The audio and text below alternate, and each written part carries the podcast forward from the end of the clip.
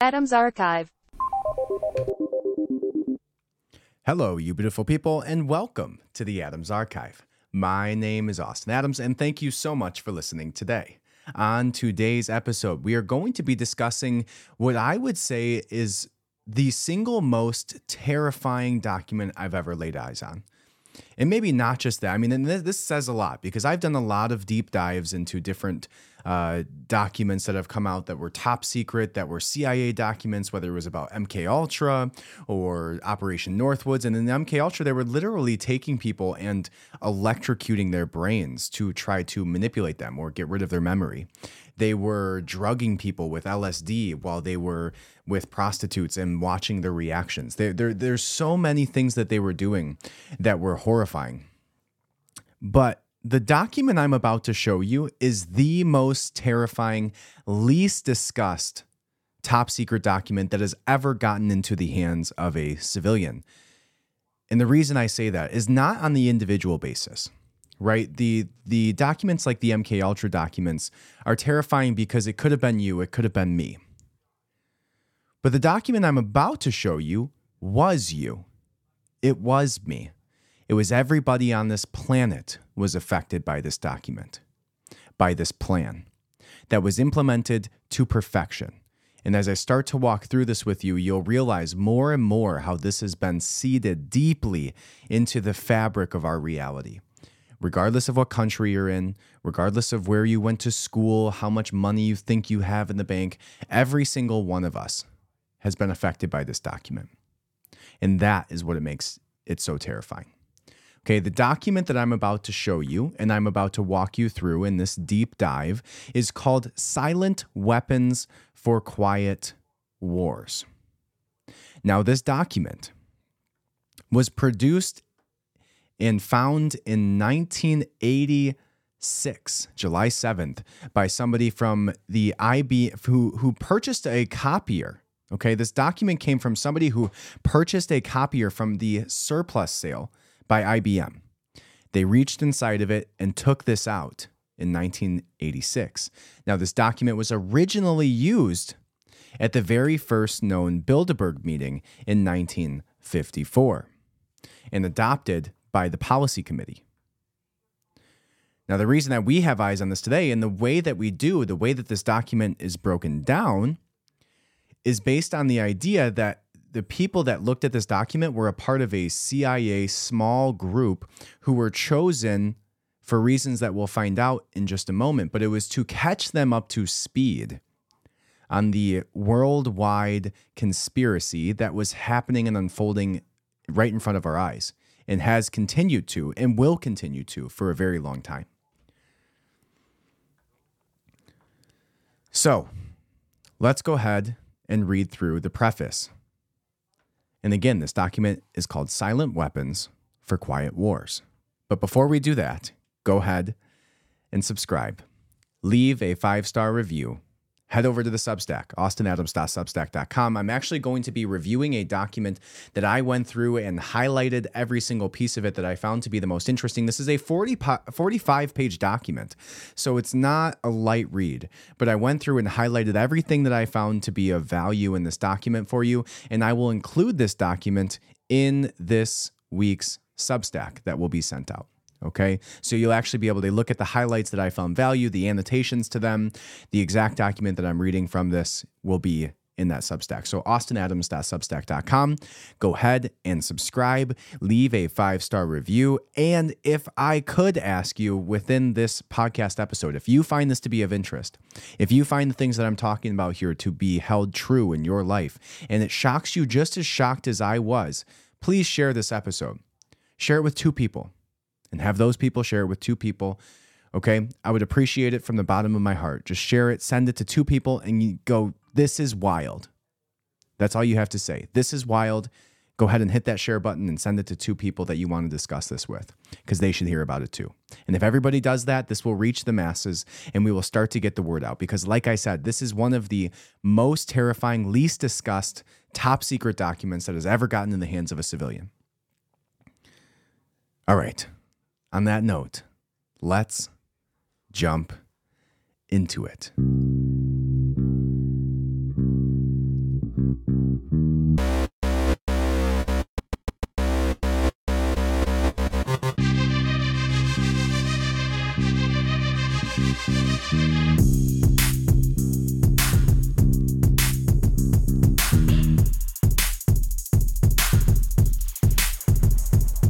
The Adams Archive. All right. Let's jump into it. We're going to start with the preface here. And this is, again, is Silent Weapons for Quiet Wars. And we'll find out the meaning of that in just a moment. But I will tell you at certain points, this is somewhat technical in the way that it reads. So I will do my best to read the document to you, reformat it for you in a simple way so you can understand the sentiment. Because I'm sure even just listening to it is even more tough than reading it. But I will take the analysis that I've done up until this point and give you it once I read through it. So if it sounds a little bit technical, stay with me because I will give you my simplistic version of what it actually means right after. Okay? So here is the preface of this document Conspiracy theories are nothing new to history. Plots to kill Caesar and overthrow Rome abounded, for instance. However, it is seldom that concrete clues to such plots come to light and are generally known. Silent Weapons for Quiet Wars, an introduction programming manual, was uncovered quite by accident on July 7, 1986, when an employee of Boeing Aircraft Co. purchased a surplus IBM copier for scrap parts at a sale and discovered inside details of a plan hatched in the embryonic days of the Cold War, which called for control of the masses through manipulation of industry, people's pastimes, education, and political leanings. It called for a quiet revolution, putting brother against brother and diverting the public's attention from what is really going on. The document you are about to read is real. It is reprinted in its virgin form with diagrams as a touch of reality. Now, where I found this document, you guys, was a dark corner of a dark corner of a dark corner of the internet, to say the least. Okay. Now, there has been many, many conversations in other dark corners of the internet about this document, but it has not gone into the mainstream psyche. This has not been a topic of conversation to the extent that it should be, because this document uh, lays out all of it. And we talked about it in the last episode how Yuval Harari, a World Economic Forum advisor, also the author of Sapiens, the book, the worldwide phenomenon nonfiction book, historical uh, book Sapiens, came out and said, How ridiculous is it that there's a glo- people think there's a small group of people who control everybody? Hmm. Well, we're about to find out just how ridiculous that is. It's very systematic. Okay. So, where I found this document was very, uh, I would say, so, so where I found this document had a list of other documents that were around it. So I kind of had to sift through it. But there's the, the way that this is so meticulously because some people you know will try to give illegitimacy to this document but it's it's it's been uh, it's been said to be true by people who have seen so many top secret government documents. This outlines who it was approved or, or thought to be true by. And everything that we talk about here even if this document wasn't written up by the CIA which again if you read it it very clearly I believe that to be the case um, well, not not even the CIA, but the the heads of these Bilderberg groups, and then reformatted into the CIA so that they could catch them up to speed on this conspiracy. It outlines everything perfectly. It's it's all about social engineering of the masses.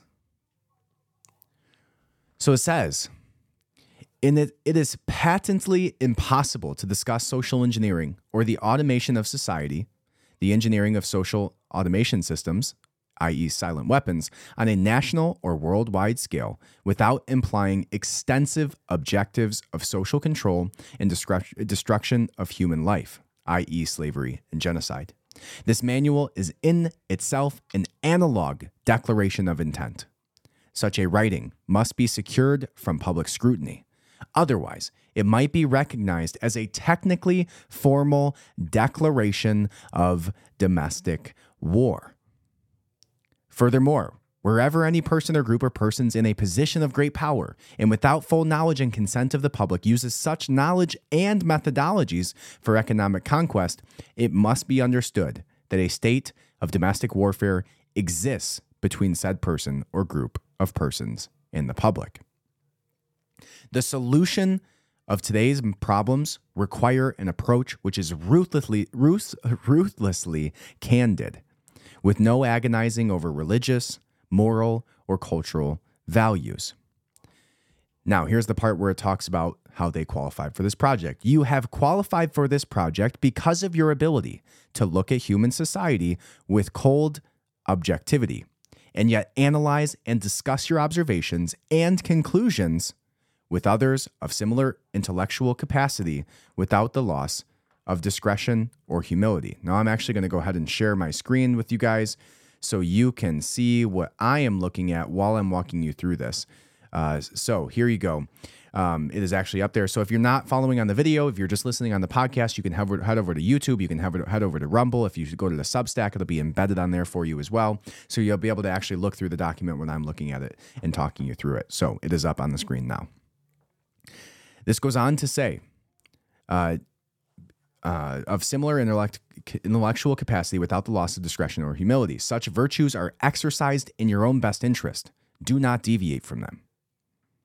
In other words, this document should scare the shit out of you, but you are a psychopath, so it doesn't. Continue being a psychopath, and that is why we have chosen you for this position. Uh, historical introduction, this says. Silent weapon technology was evolved from operations research, a strategic and tactical methodology developed under the military management in England during World War II. The original purpose of operations research was to study the strategic and tactical problems of air and land defense with the objective of effective use of limited military resources against foreign enemies. It was soon recognized by those in positions of power that the same methods might be useful for totally controlling a society, but better tools were necessary. So when they found this out in, let's say, 1943, 1942, uh, they did not have the technology to implement the theories that were laid out during this findings of operations research right? So operations research was how can we infiltrate and degrade a country without having to go in there with tanks? How where can we get these silent weapons and we see this played across our society today, whether it's through social engineering of social media, which is obviously one of the most complex things of this, the algorithms, Google searches, all of those things are now a part of this social engineering, censorship, right? All of those things. But back then, they didn't even have the computer yet. So they couldn't even, if they had the data sets that they needed to analyze, which we'll find out what they were analyzing it for in just a minute, they wouldn't have had a way to calculate it in, in enough time. So they needed further technology, is what I was talking about, but better tools were necessary, it said. Social engineering, the analysis and automation of a society, requires the correlation of great amounts of constantly changing economic information or data. So, a high speed computerized data processing system was necessary, which could race ahead of the society and predict when society would ra- uh, arrive at ca- capitulation. Relay computers were slow, but the electronic computer, invented in 1946 by J. Presper Eckert and John W. Mauchly, filled the bill. The next breakthrough was the development of the simplex method of linear programming in 1947 by the mathematician George B. Dantzig. Then in 1948, the transistor, invented by J. Bardeen, W. H. Brattain, and W. Shockley, promised great expansion of the computer field by reducing space and power requirements. Now, with these three inventions under their direction, those in positions of power strongly suspected that it was possible for them to control the whole world with the push of a button, is what this document says. Now, immediately once this was found out, so they started to formulate this economic theory of data and how they could predict both how people would act for economic gain and for power gains but they couldn't have the technology yet to allow them to analyze the data, even if they had it. As soon as they had the technology in 1948 with the transistor, The Rockefeller Foundation got in at the ground floor. They did this by making four year, a four year grant to Harvard College, funding the Harvard Economic Research Project for the study of the structure of the American economy. One year later, in 1949, the United States Air Force actually joined in on this. In 1952, the grant period terminated, and a high level meeting of the elite was held to determine the next phase of social operations research. The Harvard Project had begun very fruitful, or had been very fruitful, as is born out of the publication of some of its results in 1953, suggesting the feasibility of economic and social engineering. So, this is where it leaves that paper trail right? We know that this happened. We know the grants were funded by the rothschild family. We know the time frame we know the the, the reasoning that they were doing this. Engineered in the last half of the decade in the 40s the new quiet war machine stood so to speak in sparkling gold plated hardware on the showroom floor by 1954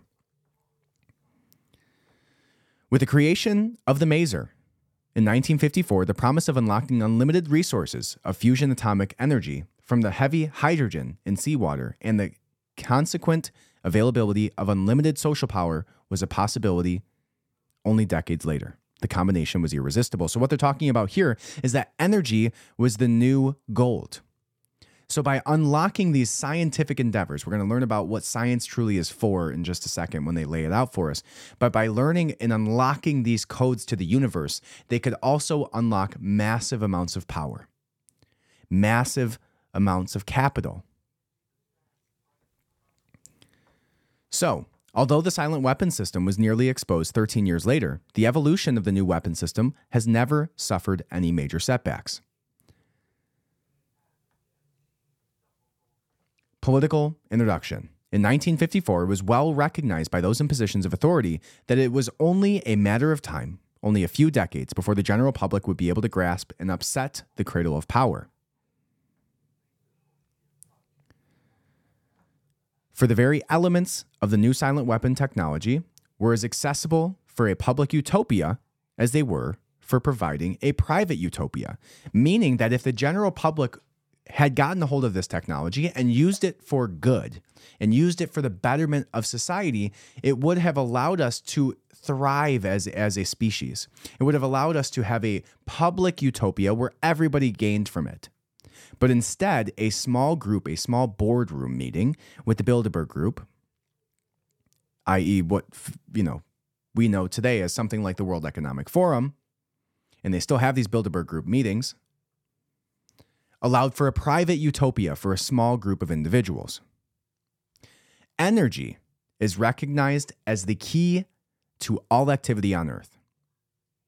Natural science is the study of sources and controls of natural energy, and social science, theoretically expressed as economics, is the study of the sources and control of social energy. So this is where they're kind of taking this formula, this idea of energy, and and reformatting it, repositioning this theory of energy into what they allow what they learn to manipulate, right? They learn to manipulate energy first, then they reformate that, reformulate that into understanding how to manipulate people because people are just energy, they're saying. Right? Uh, energy is recognized as the key to all activity activity on earth. Social science theoretically expresses economics, right? Saying that the way that people's energy, the movement of people, the thoughts of people exposes itself through economics by the, where they spend their money, where they spend their time, and how they react to things, right? So that is the study of the sources and control of social energy. Both are bookkeeping systems, mathematics. Therefore, mathematics is the primary energy science, and the bookkeeper can be king if the public can be kept ignorant of the methodology of the bookkeeping. All science is a means to an end. The means is knowledge, the end is control. Beyond this remains only one issue who is the beneficiary? And that's why the Rothschilds realized this, and they quickly sprung into action as soon as they saw the technology present itself so that they could be the ones who were the beneficiary of the knowledge. The knowledge leading to control, and that is why we are where we are today. In 1954, this was the issue of the primary concern, although the so called moral issue was raised in the view of the law of natural selection. It was agreed that it is that a nation or world of people who will not use their intelligence are no better than animals who do not have intelligence at all. Such people are beasts of burden and stakes on the table by choice and consent. Did you hear that? Do you hear the way that they talk about you and I? People who will not use their intelligence are no better than animals who do not have intelligence. Such people are beasts of burden and stakes on the table by choice and consent, they said. Consequently, is the inter- interest of future world order, peace, and tranquility, it was decided to privately wage a quiet war against the American public with the ultimate objective of permanently shifting the natural and social energy, wealth, of the undisciplined and irresponsible many into the hands of the self disciplined, responsible, and worthy few. So they rigged the system. In order to implement this objective, it was necessary to create secure to create, secure, and apply new weapons, which, as it turned out, were a class of weapons so subtle and so sophisticated in their principle of operation and public appearance as to earn for themselves the name silent weapons. In conclusion, the objective of economic research is conducted by the magnates of capital, or banking, in the industries of commodities, or goods and services, is the establishment of an economy which is totally predictable and manipulatable. So, what they start to lay out here for you is that in order, well, let's just read this. It says, in order to achieve a totally predictable economy, the low class elements of society must be brought under total control, right? In order for them to be able to profit both economically and power based off of this predictable economy, they need to make it predictable. And to make it predictable, you have to fall in line to the programming. You must be housebroken, it says, trained, and assigned a yoke and long term social duties from a very early age, before they even have an opportunity to question the propriety of the matter. Right? You want to talk about four and five year olds going to have a full time job in kindergarten going to school to wait for a bell to tell them when to go do the next thing, being put in a position of submission to somebody in a position of dominance, being told everything that they have to do, when they have to do it, how to draw their how to draw something, how to dot their eyes, how to, you know, all of it. So you have to entice conformity from the very beginning. And the Rockefellers also funded the General Education Board in the 1920s. The General Education Board, which we're going to get into in one of our next deep dives, was taking the Prussian model, which leveraged education as a system of creating obedience instead of intelligence in the 1920s to make it so that this system of education, education through enslavement of thought, was implemented nationwide and thus started the programming of the general public, which allowed you and I to behave predictably, just like they wanted, so we can be housebroken, trained, and assigned a yoke and long term social duties from an early age, making everything predictable, making the general mass public move as a flock.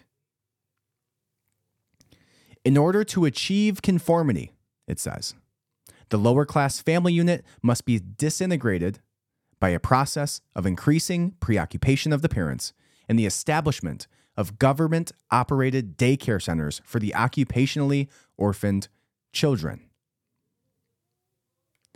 That's a terrifying way of putting it that is dead accurate. In order to achieve such conformity, the lower class family unit must be disintegrated by a process of increasing preoccupation of the parents and the establishment of government operated daycare centers for the occupationally orphaned children. The quality of education given to the lower class must be of the poorest sort, so that the moat of ignorance isolating the inferior class from the superior class is and remains incomprehensible to the inferior class. With such an initial handicap, even the bright, lower class individuals have little, if any, hope of extricating themselves from their assigned lot in life. This form of slavery is essential to maintain some measure of social order, peace, and tranquility for the ruling upper class. Are you terrified yet? Does this sound, does this ring true to you? This is exactly the playbook that has set up a society for obedience, for social credit scores, for digital currency, for censorship. Exactly. And the, the United States of America was the proving grounds of this. Description or descriptive introduction of the silent weapon, it says. So now it explains how they're going to do it. Everything that is expected from an ordinary weapon is expected from a silent weapon by its creators, but only in its manner of functioning. It shoots situations instead of bullets, propelled by data processing instead of chemical reactions, originating from bits of data instead of grains of gunpowder, from a computer instead of a gun, operated by a computer programmer instead of a marksman, under the orders of a banking magnate instead of a military general. It makes no obvious explosive noises, causes no obvious physical or mental injuries, and does not obviously interfere with anyone's daily social life. Yet it makes an unmistakable noise, causes unmistakable physical and mental damage, and unmistakably interferes with the daily social life, i.e., unmistakable to a trained observer, one who knows what to look for. The public cannot comprehend this weapon, and therefore cannot believe that they are being attacked and subdued by a weapon. The public might instinctively feel that something is wrong, but that is because of the technical nature of the silent weapon. They cannot express their feeling in a rational way or handle the problem with intelligence. Therefore, they do not know how to cry for help and do not know how to associate with others to defend themselves against it. When a silent weapon is applied gradually, the public adjusts and adapts to its presence and learns to tolerate its encroachment on their lives until the pressure becomes too great and they crack up. Therefore, the silent weapon is a type of biological warfare. It attacks the vitality, options, and mobility of the individuals of a society by knowing, understanding, manipulating, and attacking their sources of natural and social energy, and their physical, mental, and emotional strengths and weaknesses. Wow. So the silent weapon is a biological warfare. It attacks the vitality, options, and mobility of the individuals of society by knowing, understanding, manipulating, and attacking their sources of natural and social energy and their physical, mental, and emotional strengths and weaknesses. Right? You want to talk about big pharma. Right? You want to talk about the introduction of allopathic medicine by the Rothschilds.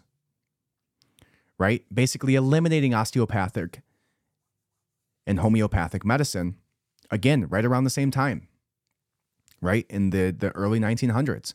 That's why the, the World War II was the precipice of change. The industrialization of our nation was really the enslavement of our nation. That's when you had the education system uh, turn into what it is today with bells ringing, telling your children where to go and how to act. That's when you had allopathic medicine telling you that your body has nothing to do with its own state of health. That's when you had the introduction of industrialized food, which poisoned you instead of nourished you. That's when you had the introduction of the military industrial complex, which served to empower the banking elites with profitability at the detriment of your son's lives. All of this was pre planned and written out in this document called Silent Weapons for Quiet Wars, ensuring predictability through our actions by enslaving our minds first by poisoning us through our food, poisoning us through our entertainment, poisoning us through the indoctrination of the education system. All of this all of this wove the fabric for what we know as modern society today. and we're reading the playbook.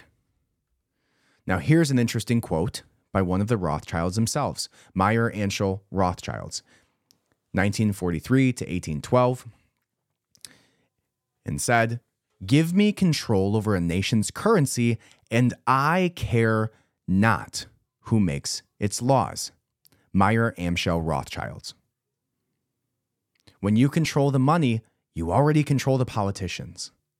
And when you control the politicians, you control the law, and you, in turn, control the people. Today's silent weapons technology is an outgrowth of a simple idea discovered, succinctly expressed, and effectively applied by the quoted Mr. Mayer Amschel Rothschilds. Mr. Rothschilds discovered the missing passive component of economic theory known as economic inductance. He, of course, did not think of this discovery in these 20th century terms, and to be sure, mathematical analysis had to wait for the second industrial revolution, the rise of the theory of mechanics and electronics, and finally the invention of the electronic computer before, before it could be effectively applied in the control of the world economy. So, this part is where it gets a little technical, okay? Everything up into here was like theory of societal engineering. Right now, we're getting into the idea of how energy and and the the energy of the world actually works side by side with the energy of people and by learning to manipulate one gives you the theory of how to manipulate the other okay so this starts to break it down it breaks it down technically for you and again i will give you my reframe of this uh, so as to uh, allow you to actually understand what i'm talking about without scouring this document back and forth and back and forth uh, so this is what how it lays it out it says general energy concepts. In the study of energy systems, there always appears to be three elementary concepts. These are potential energy, kinetic energy, and energy dissipation. In corresponding to these concepts, there are three idealized, essentially pure physical counterparts called passive components. In the science of physical mechanics, the phenomenon of potential energy is associated with a physical property called elasticity or stiffness and can be represented by a stretching spring. In electronic science, potential energy is stored in a capacitor instead of a spring. This property is called capacitance instead of elasticity or stiffness, right? Think of a rubber band. Now, it goes on to say that in the science of physical mechanics, which is the second part of this, the phenomenon of kinetic energy is associated with a physical property called inertia or mass and can be represented by a mass or a flywheel in motion. In electronic science, kinetic energy is stored in an inductor in the magnetic field instead of a mass, this property called inductance instead of inertia. All right, so bear with me here because then in just a second, it takes all three of these concepts and formulates it for societal engineering. It says in the science of physical mechanics, the phenomenon of energy dissipation is associated with a physical property called friction or resistance and can be represented by a dashpot or a device which converts energy into heat. In electronic science, dissipation of energy is performed by an element called either a resistor or a conductor, the term resistor being the one generally used to describe a more ideal device, like a wire, employed to convey electronic energy efficiently from one location to another. The property of a resistance or a conductor is measured as either resistance or conduct- conductance reciprocals. All right, now it says in economics, this is where it takes that idea of energy dissipation, of conductance and cap- capacitance, right? The capacity, and reformulates it into currency, right? Into how people react to things. Okay, so it talks about capital is capacitance, right? That's money stock, inventory, investments in buildings and durables. Right? So the, the capacity, the capacitance is capital. The conductance, right? The flow of the energy is goods, right? That's where the exchange happens. And then the inductance, right? The influence of the population of industry on output is services. So the capacitance is capital, right? That's the money. The conductance, what where it flows from, is goods, right? And then the dissipation or the inductance is services. All of the math- mathematical theory developed in the study of one energy system, right, mechanics or electronics, can immediately be applied in the study of any other energy systems, including economics. So, what Mr. Rothschilds had discovered was that the basic principle of power, influence, and control over people is applied to economics, and that that principle is when you assume the appearance of power, people soon give it to you. So let me reread that for you. What Mr. Rothschilds had discovered was the basic principle of power, influence, and control over people as applied to economics. That principle is when you assume the appearance of power, people soon give it to you. Now, when we start to get into this, this is where fractional banking came from was this idea. Right? The and, and now what we know as, you know, zero reserve banking, but is supposed to be what fractional reserve banking was, I think until 2021 or 22 when they changed it to zero reserve banking, which is far worse, right? So this is where the the creation of the Federal Reserve comes from is this idea. So Mr. Mr. Rothschilds had discovered that currency or deposit loan accounts had the required appearance of power. That could be used to induce people, right? The inductance with people corresponding to a magnetic field, it says, into surrendering their real wealth in exchange for a promise of greater wealth, right? An instance of compensate of real instead of real compensation, right? So instead of giving you gold for your services, I'm going to give you an IOU, this piece of paper that we printed out of a machine that says, you know, we got you. Right? All you have to do is agree with somebody else that we got you and we got them and you guys exchange that gotcha and you know, now you're now you're, you know, exchanging currency. So, they would put real collateral in exchange for a loan of promissory notes. Mr. Rothschilds found that he could issue more notes than he had backing for fractional banking, so long as he had someone's stock of had someone's stock of gold as a persuader to show his customers. So picture him with a big bank behind him, or a, a big, uh, you know, um, box of gold, a, a big, you know, vault of gold, and in that vault of gold, he had a million a million dollars worth of you know dollars. He had a, a million dollars worth of gold, and in exchange of that million dollars, he handed out ten million dollars to other people saying, you know, I got this million right behind me. You don't have to worry about it. If you come back to me for your 500,000, I'll give you the 500,000. Of course I got it. Look behind me. Right? But little did they know that he doesn't have 10 million, which is what he loaned out. So he now owes more than he has in possession. So if any one time everybody comes to get it at the same time, none of it really exists. Right? Fractional banking. Mr. Rothschilds loaned his promissory notes to individuals and to governments. These would create overconfidence. Then he would make money scarce tighten control on the system, and collect the collateral through the obligation of contracts. So let's say that you own uh, a $500,000 house that I loaned you the money for, that you're paying me monthly on, right? Now the economy that I squeeze goes to shit and you can't afford the mortgage. Now I made you pay me $200,000 of the 500,000 but you couldn't pay the whole thing because I screwed the economy over and now I own all of those assets again. Rinse and repeat. The cycle was then repeated. These pressures could be used to ignite a war. Then he would control the availability of currency to determine who would win the war. Right? This man with all the perceived power, with all the gold in the vault behind him, told both sides of the war that I got you, I got you.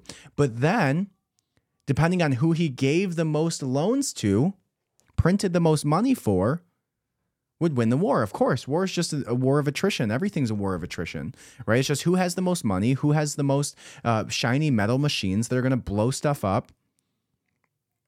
The government, which agreed to give him control of its economy and economic system, got his support and in turn won the war. And maybe that's what we're seeing play out right now between NATO and Russia and China and all of these things going on is we're seeing who's going to give the banking cartels the control of the economic system. And whoever does that is going to get the most money, they're going to get the most funding, right? They're going to get the most bombs, they're going to get the most tanks, and in turn they're going to win the war.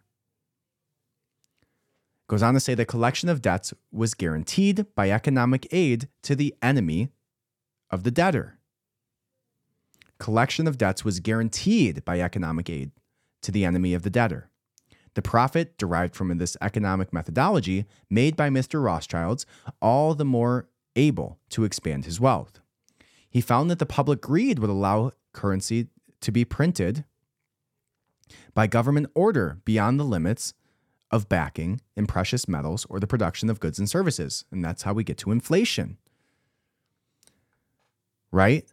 Public greed would allow currency to be printed by government order beyond the limits of backing in precious metal or the production of goods and services, right? We got off of the gold standard and immediately what happens? Inflation, inflation. Go back and ask your grandparents about it, right? How much did the car cost?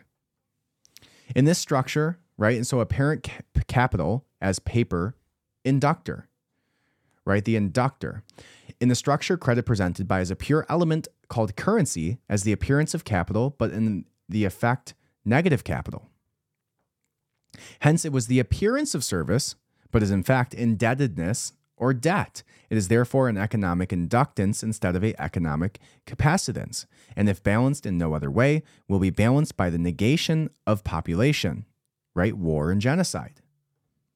The total goods and services represent real capital called the gross national product, and currency may be printed up to this level and still represent economic capacitance. But currency printed beyond this level is subtractive and represents the introduction of economic inductance and constitutes notes of indebtedness. All right, let's go ahead and let's do this because this will be interesting. If we can take this and actually get it to, let's see here how I can do this.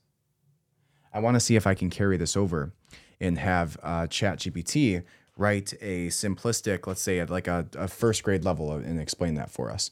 So let me go ahead and take a picture of this, copy over the text, and ask it to explain it that way. Because I think that's a value. This is a little bit more uh, complex than than how we, uh, you know, having me over here try to explain it to you. So let me go ahead and, and put it in here. So I took it. Let's go take it to ChatGPT. Please explain this at a fifth grade level. All right. So it's saying imagine we have a system where people use something called currency as a form of credit. This currency looks like money or resources, but it's actually like negative capital because it creates debt. So it seems like a helpful service, but it actually puts people in debt, right? The currency, the money, is all just credit right? There's not there's not actually backed by anything, which all it means is that you know you see the national debt ticker just keeps going up and up and up. So it seems like a helpful service, but it actually puts people in debt. Instead of being like a container that holds and stores value like a piggy bank, this currency acts more like a force that causes changes in the economy, like pushing or pulling things around. When this force gets out of balance and there's too much currency, it can lead to problems. To balance this system, Something extreme like war or genocide might happen. This is because the excess currency needs to be brought back to balance, and unfortunately, throughout history, war has been one way that this has been achieved. Uh, right? Remember, this is just an explanation of some ideas in the text. As you grow older, you'll learn more about economics and different viewpoints on these topics. Hmm. Let's see if it can try again. All right, cool. So, where war is therefore balancing the system by killing the true creditors, the public, which we have taught to exchange true value for inflated currency, it says. And now my screen goes away. So I think that's an interesting analogy, right? Like it's not a piggy bank. The, the money that we have is not a piggy bank. It's a it's a an IOU, right? And and once there's enough IOUs out there that people hold on to, eventually you uh, the best way to get some of those IOUs back is by eliminating the people, apparently. Uh, so it says that Mr. Rothschild had discovered that the currency gave him the power to rearrange the economic structure to his own advantage, to shift economic inductance to those economic positions, which would encourage the greatest economic instability and oscillation. The final key to economic control had to wait until there was sufficient data and high speed computing equipment to keep close watch on the economic oscillations by creating price shocking and excess paper energy credits, paper inductance, and inflation. All right, now the next part of this is talk, talking about how they test the system, right? How, how do they formulate results? Like, how, how did they get the data? Right. And we're going to see some of these things ring true when we think back to the time of the uh, thinking back to the COVID situation where we had no toilet paper for a weird amount of time. Or maybe a few months ago when when eggs cost twenty dollars for freaking twelve of them, right? Th- this is a, a form of shockwave testing, which is what we're going to learn about right now. And it starts by learning the principle of shockwave testing again in energy and reformulating it for how we deal with people and society and societal engineering. So it says the aviation field provided the greatest evolution in economic engineering by the way of its mathematical theory, which is shockwave testing.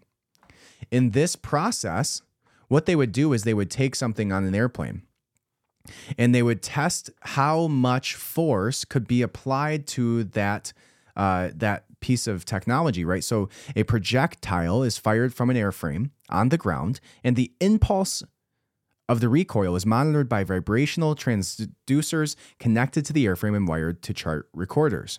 Right? So it's trying to say how much energy can we put on this airframe of this aircraft until it explodes, right? Shockwave testing, right? How how durable is the material and how is it going to react when we impose some type of force on it? By studying the echoes and reflections of the recoil impulse in the airframe, it is possible to discover critical vibrations in the structure of the airframe, which either vibrations of the engine or aeolian vibrations of the wings, or a combination of the two, might reinforce, resulting in the resonant self destruction of the airframe in flight as an aircraft. Right. So, what they wanted to figure out was how much gunpowder can we put on the side of this airplane until it, it rips apart? Right. How big are the booms that we can make? Until the whole thing falls apart. From the standpoint of engineering, this means that the strengths and weaknesses of the structure of the airframe in terms of vibrational energy can be discovered and manipulated. Now, again, here comes the application in economics. To use this method of airframe shock testing in economic engineering, the price of commodities are shocked, and the public consumer reaction is monitored. Data. The resulting echoes of the economic shock are interpreted theoretically by computers, and the socioeconomic structure of the economy is thus discovered. How do people react when we do this thing? Right? We get large enough data sets, right? Why do you think data is so important when it comes to your social media? Why do you think data is so important when it comes to all of your transactions on, on your finances? Right? Why is a digital currency important? Because the more data that they can get, the more they can realize how to manipulate you. And the more they can profit, the more power that they can have by knowing exactly how you'll react to X and Y because they want to be more rich and more powerful, they can predict how you're going to react. They can then invest in the commodities that they know are going to be having shortages early. Or when you, let's say, get rid of toilet paper, for example, maybe people run and buy bidets. Or maybe when you have a nationwide panic, people run and buy ammunition. Maybe something like that, right? So when you can predict those reactions with a large enough data set, you can then react ahead of time and profit from those reactions because now you know. Now you've shockwave tested the mass public, and now you know how they're going to react when you get rid of toilet paper. Now you know how they're going to react when you threaten locking them down and shutting down all their businesses. Right? And if you can boil the water up until the point to where the frog's going to jump out or revolt against you, like we saw with COVID eventually, right? So they they dialed up the heat just until the point where they saw us buying ammunition, just to the point where they saw people running and getting guns, just until the point where people were rioting. Not rioting to the extent where they were going to overthrow the government, but when they were rioting to the point where they were, you know, breaking down in targets and stealing everything out of it. Right? They don't want a complete collapse because then they lose all of their control. But they do want to dial it up because then now they know the next time that they go to do this exactly how the public will react shockwave testing. Okay. Now it says that um, if this process, uh, it is by this process that partial, differential, and ind- indifferent matrices are discovered that define the family household and make possible its evaluation as an economic industry, which is dissipative consumer structure. Then the response of the household to future shocks can be predicted and manipulated, it says, and society becomes a, reg- a well regulated animal with its reins under control of a sophisticated computer regulated social energy bookkeeping system. Eventually, every individual element of the structure comes under computer control through a knowledge of personal preferences. Such knowledge, guaranteed by computer association of consumer preferences, right? UPC codes, zebra striped pricing codes on packages, right? They're talking about literal barcodes, right? All that is tracking, all that is data sets, right?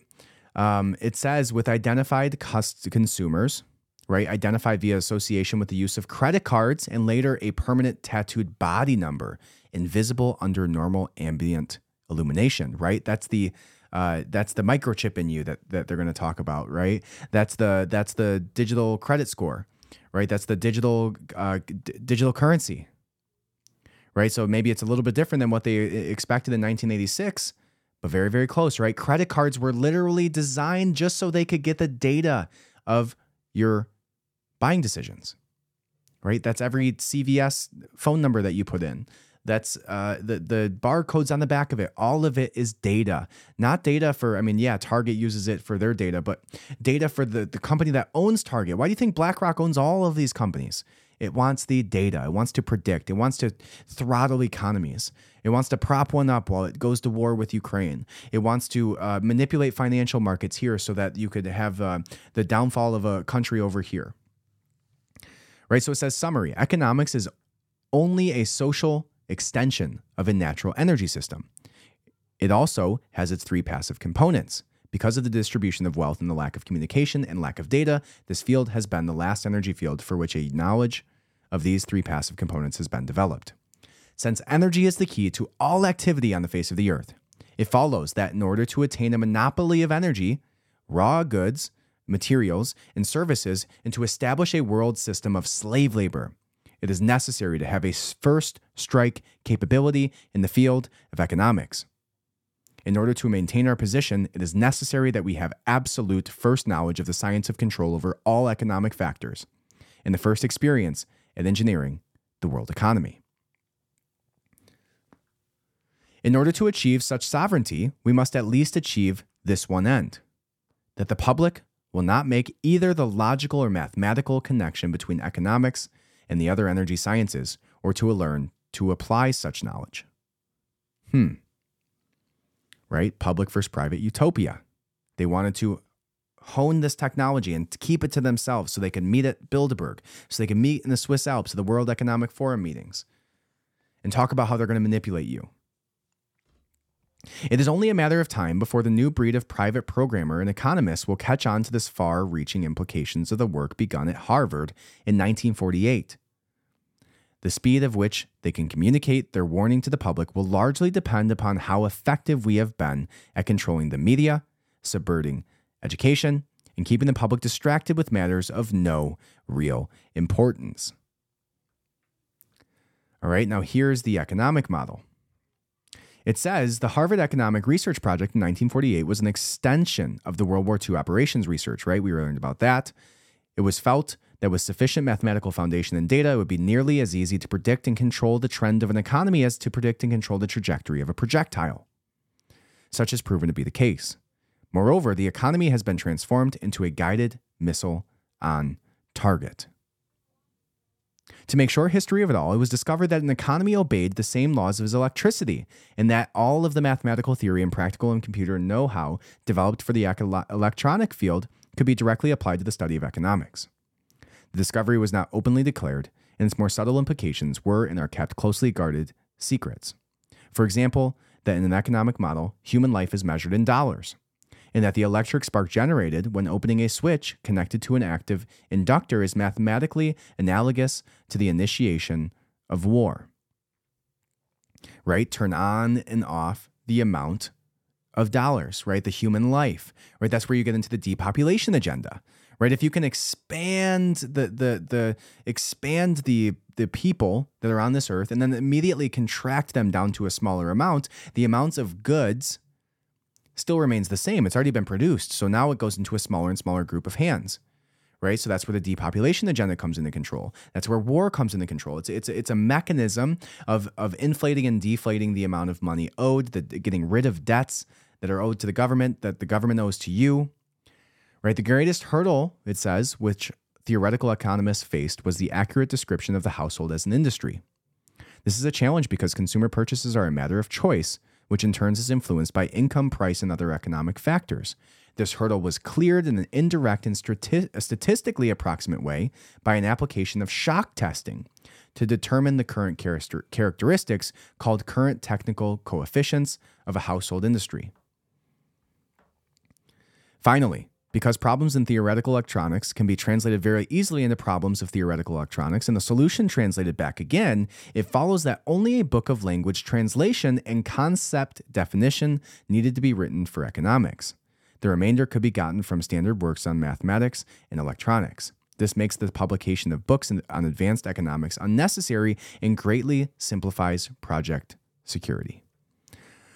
All right, so now it goes into a bunch of diagrams. Okay, now again, this will be on the Substack, so you can go read through those and look through them yourself. I don't find much value if you've comprehended a little bit more of what I've talked about here, but it basically talks about how the flow of economics and utilizing one industry for supply to demand um, then results in what they want, right? So, so more control, more money, more power. All right, it uses these, you know, kind of electronic models and uh, to give you a, a better in discussion surrounding what we talked about already. So it, it, just lays it all out for you. But that's a pretty consistent uh, or a pretty uh, technical way of going about this. So let's go ahead and we'll scroll past that for now. All right, there is one part that I want to point out though. It says the social welfare system. Okay, this is just a small piece of it. Uh, it says the problem with stabilizing the economic system is that there is too much demand on account of one, too much greed, and two, too much population. Right? Because it goes into how other large alternatives to war, right, as economic inductors and economic flywheels, are an open ended social welfare program or an enormous but fruitful open ended space program, right? NASA. Could you imagine that, right? An enormous open ended space program with no end in sight, right? There, there's nothing, there's no real end, there's no real goal. Uh, so you can have that as one balancing mechanism. You can have war, right? Too much demand on account of too much greed. And too much population can be balanced with open ended space programs, social, large social, open ended welfare programs, and war. Okay, it says the problem with stabilizing economic systems is that there is too much demand on account of too much greed and too much population. This creates excessive economic inductance, which can only be balanced with economic capacitance, right? So true resources or value in goods and services. The social welfare the social welfare program is nothing more than an open-ended credit balance system which creates a false capital industry to give non-productive people a roof over their heads and food in their stomachs. This can be useful, however, because the recipients become state property in return for the gift. A standing army for the elite. For who he pays, the piper picks the tune. For who he pays, the piper picks the tune. Hmm. So, this is why we see the Democrats, the liberal, the left, right? Which this knows no left and right, but this does. This this is important, right? This is why when you have these so, social and econ, this is why they say, right? Uh, uh, find me a young man who's a Republican. I'll show you somebody without a heart. Uh, find me an old man who's a liberal, and I'll show you somebody without a brain. Right? It's like when when you can enslave somebody by giving them a stipend. Right? That's literally how they did this.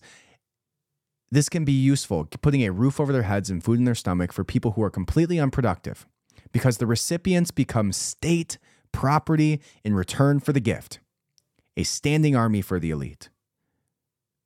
For he who pays the piper picks the tune. Right? If they give you the money, you fall in line. You do what they say. You are now docile. So I found that to be interesting. All right, so the next part of this, right now that we've gone through the more technical aspect of the energy portions and how that that social energy relates to right the the findings of scientific energy, uh, let's go ahead and pull up this next part. If my computer will play nice with me. and it doesn't want to. All right. But I found that to be interesting, right? Even the shockwave testing. It, it, when you start to think of things in this way, when you start to think of data, right? Everybody's been talking about data, data, data. What is Facebook? Well, Facebook makes their money from data, right? Why is data so important? Well, when you have enough data, you can predict actions, right? Where are people going to spend their money? How are people going to react physically? All right, so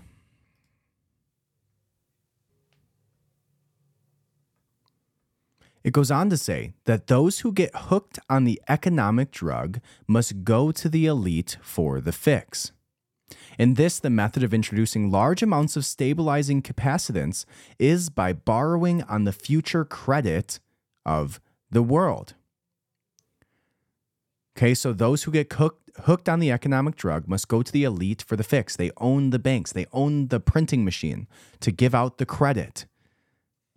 Like, what gives you the right? You, there's no, there's nothing there. It's all a facade.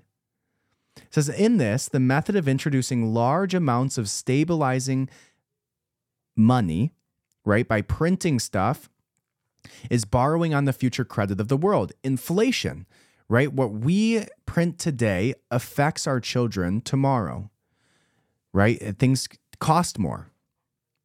This is the fourth law of motion, onset, and consists of performing an action and leaving the system before the reflected reaction returns to the point of action. A delayed reaction, right? They don't have to deal with it. Your children, our great grandchildren, deal with it. The means of surviving the reaction is by changing the system before the reaction can return. By this means, politicians become more popular in their own time and the public pays later. In fact, the measure of, measure of such a politician is the delay time, right? How long does it take for everything to crumble after Joe Biden leaves? After so much money is poured into the system, after it's printed to send to Ukraine? The same thing is achieved by a government by printing money beyond the limit of the gross national product in the economic process called inflation. This puts a large quantity of money into the hands of the public and maintains a balance against their greed, creates a false self confidence in them, and for a while stays the wolf from the door. They must eventually resort to war to balance out the account, because war ultimately is merely the act of destroying the creditor, right? The people, killing off people. And the politicians are the publicly hired hitmen that justify the act to keep the responsibility and blood off the public conscience. So just by printing money, eventually it's literally taking life. If the people really cared about their fellow man, it says, they would control their appetites, their greed, their procreation, so that they would not have to operate on a credit or welfare social system, which steals from the worker to satisfy the bum. Since most of the general public will not exercise restraint, there are only two alternatives to reduce the economic inductance of the system. One, let the populace bludgeon each other to death in war, which will only result in the total destruction of the living earth. Number two, take control of the world by the use of economic silent weapons in the form of quiet warfare and reduce the economic inductance of the world to a safe level by a process of benevolent slavery and genocide print, fight. Print, fight. Print, fight. The balancing act. Right? Eventually, somebody has to pay for that. Getting rid of the creditor, getting rid of the people that are owed the money, eliminating the population. The latter option has been taken as the obviously better option, it says. At this point, it should be crystal clear to the reader why absolute secrecy about the silent weapons is necessary. The general public re- refuses to improve its own mentality and its faith in the fellow man. It has become a herd of proliferating barbarians, and so to speak, a blight upon the face of the earth.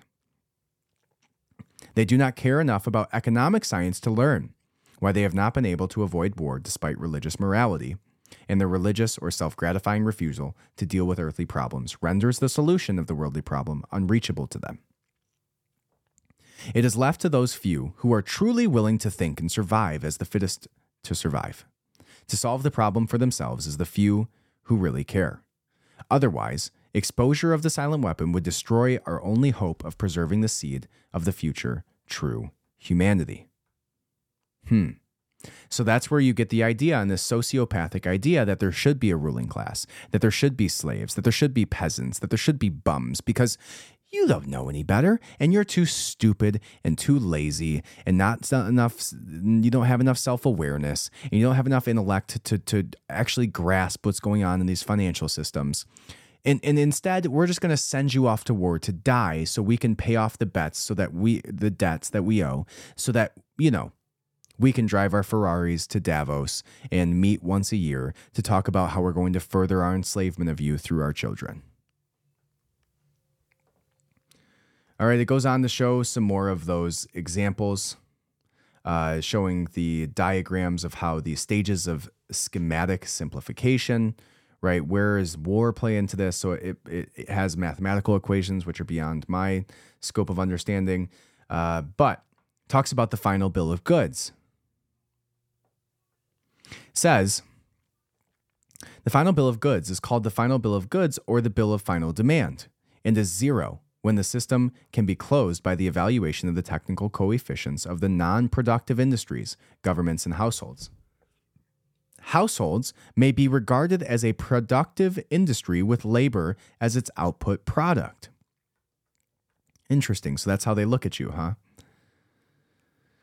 Says the household industry. The household, the industries of finance, manufacturing, and government, real counterparts of the pure industries of capital, goods, and services, are easily defined because they are generally logically structured.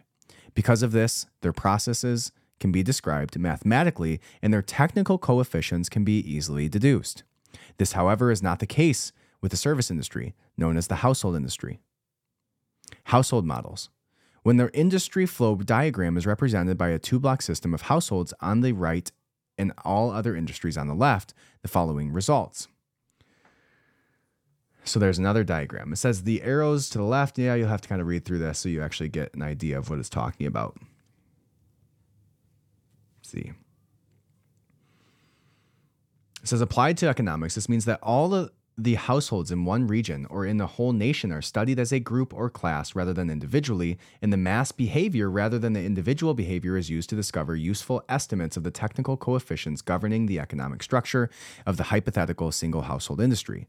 Right? So taking a, a general average allows them to say, you know, even if 30% of the country isn't going to get vaccinated, we're betting on the 70% right? We know 70% compliance is enough to get us to where we need to go the next time around that we do this. It says one method of evaluating the technical coefficients of the household industry depends upon shocking the prices of a commodity and noting the changes in the sales of all of all of the commodities. Right? So when we get rid of toilet paper, how does that affect the general economy? Where do people start to put their money? Where, do, where does that panic lead us? It's so easy to make us panic, which is exactly all that was, was a shockwave test. Getting rid of toilet paper to see how people would react. So then next time, how easily is it to predict your reactions and profit from it? Right? In the shock testing of an aircraft frame, the recoil impulse of a firing gun is mounted to the airframe, causing shock waves, right? We talked about this. It says they tell the aviation engineers the conditions under which some parts of the airplane or the whole airplane or its wings will start to vibrate or flutter like a guitar string, a flute reed, or a tuning fork, and disintegrate or fall apart in flight. Economic engineers achieve the same result by studying the behavior of the economy and the consumer public by carefully selecting a staple commodity such as beef, coffee, gasoline, eggs, toilet paper, maybe, or sugar, and then causing a sudden change or shock in its price or availability, thus kicking everybody's budget and buying habits out of shape. They then observe the shockwaves, which result by monitoring the changes in the advertising prices, and sales of that and other commodities. The objective of such studies is to acquire the know how to set the public economy into a predictable state of motion or change, even a controlled self destructive state of motion, which will convince the public that a certain expert of people should take care of the money system and reestablish security rather than liberty and justice for all.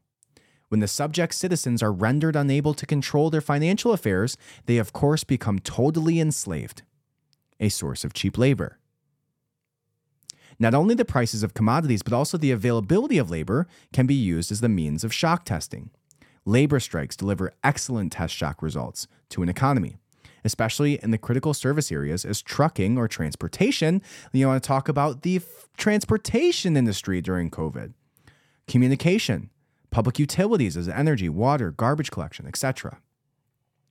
We have seen this playbook play out, and it was written in the 50s. It is exactly the playbook that was used during COVID. By shock testing, it is found that there is a direct relationship between the availability of money flowing in an economy and the real psychological outlook and responsive masses of people dependent on that availability. Right? What do people do when they don't have toilet paper? When you can't wipe your ass? What type of social response does that cause? Do people start abusing their spouse more? Right? Maybe it's not correlation alone, maybe it's causation. For example, there is a measurable quantitative relationship between the price of gasoline and the probability that a person would experience a headache, feel a need to watch a violent movie, smoke a cigarette, or go to a tavern for a mug of beer. Didn't even get into gas prices, did we? Getting up to five, six dollars a gallon, seven dollars a gallon. Another shock test. It is most interesting that by observing and measuring the economic models by which the public tries to run from their problems and escape from reality, and by applying the mathematical theory of operations research, it is possible to program computers to predict the most probable combination of created events, which will bring about a complete control and subjugation of the public through a subversion of the public economy by shaking the plum tree. Hmm. Right now, it starts to go into the mathematical equations for shock testing the economy and lays it out in mathematical terms for you. So if you're mathematically inclined, feel re- free to read through it. But it says that this is the result into which we substitute to get the set of conditions of prices of commodities. Bad news on TV, which will deliver a collapse of public morale ripe for takeover. Once the economic price and sales coefficients are determined, they may be translated into the technical supply and demand coefficients. Shock testing of a given commodity is then repeated to get the time rate of change of these technical coefficients. Okay, now it's going to go into a new topic. And this topic is introduction of economic amplifiers. All right, so when we do this, what do we need to study, right? What are the habits? How do people cope? Right? How do they use their money? How, how does their politics change? Right? What happens during an election cycle? Right? If we do this, what can we get out of it? Right? Input and output. All right. But we are going to save that for the next episode. All right. This has already exceeded most episodes. So we're going to save that for next time. We'll do a part two and we will go over the rest of this document together. If we do this, then this happens. What are the logistics? Right? What does the political structure of a nation need to be? Dependency, right? What type of actions need to be taken? So on and so forth. All right. And then we go into military service. Then we go into war right? Then we go into defining what it means to be a father and a mother and how they want you to act as a father and a mother. So make sure you stick around. Hit that subscribe button, leave a five star review, head over to the Substack, austinadams.substack.com. I'll see you over there, and I'll see you next time on part two of Silent Weapons for Quiet Wars. Have a great night.